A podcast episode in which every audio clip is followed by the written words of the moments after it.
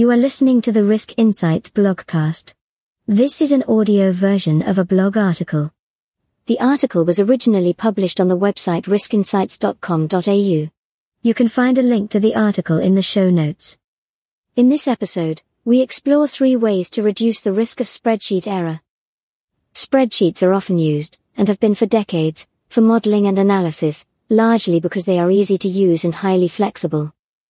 But what happens when a simple error like cutting and pasting the wrong formula, or omitting data in a calculation, ends up costing you thousands, millions of dollars? It has happened before.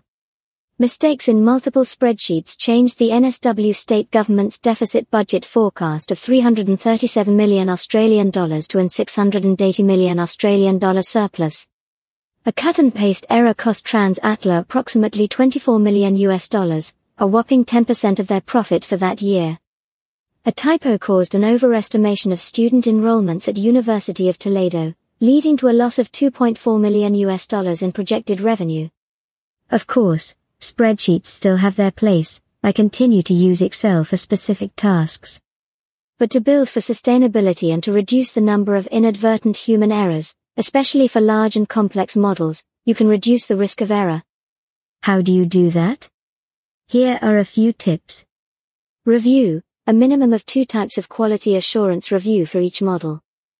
one. A technical peer review, ideally by someone who has not been involved in the development of your model, to review and evaluate the accuracy of the formulae, calculations and code.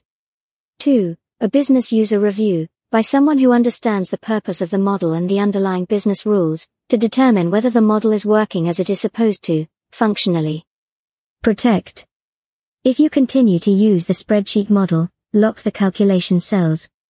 This provides a layer of protection from unexpected changes. However, it does not necessarily prevent other users from unlocking the cells. Change platform.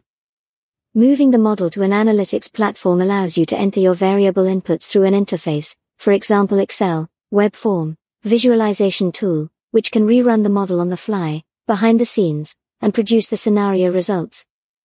With this approach, the model can be used more broadly, with reduced risk of change to the underlying formulae or algorithms. If you are responsible for financial control and/or models that feed into strategic decision-making, it is your responsibility to reduce the risk of error. Can you afford not to? That's the end of this article. You can find more information and a link to the original article in the show notes.